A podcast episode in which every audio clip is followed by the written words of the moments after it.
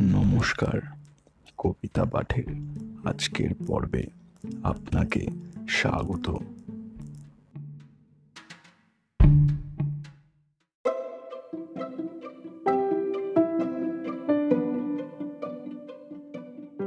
আজকে কবি সুকুমার রায়ের কবিতার কবিতা পাঠের একশোতম পর্ব। আমার নিবেদন তাঁরই কবিতা আশ্চর্য। কবিতা পাঠে আমি সাহেব।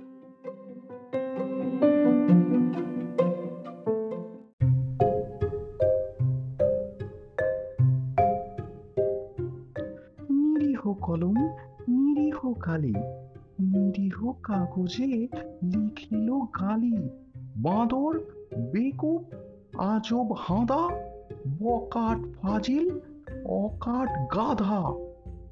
আবার লিখিল কলম ধরি, বচন মিষ্টি যতন করি।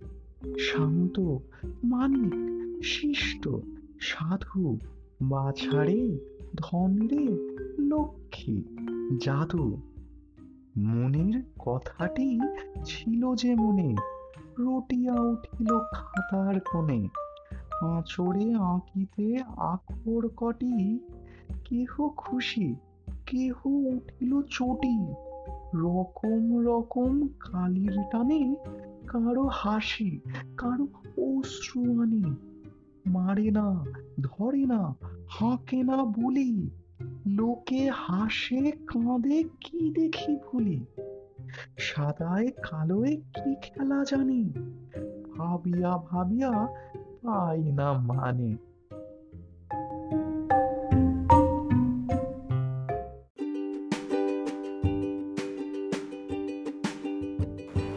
শ্রোতা বন্ধুদের কাছে অনুরোধ।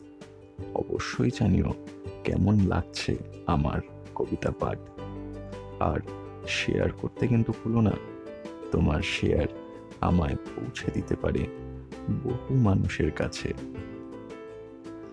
এছাড়াও আমার আপকামিং এপিসোডসের আপডেটস পেতে সাবস্ক্রাইব করো আমার চ্যানেল ধন্যবাদ।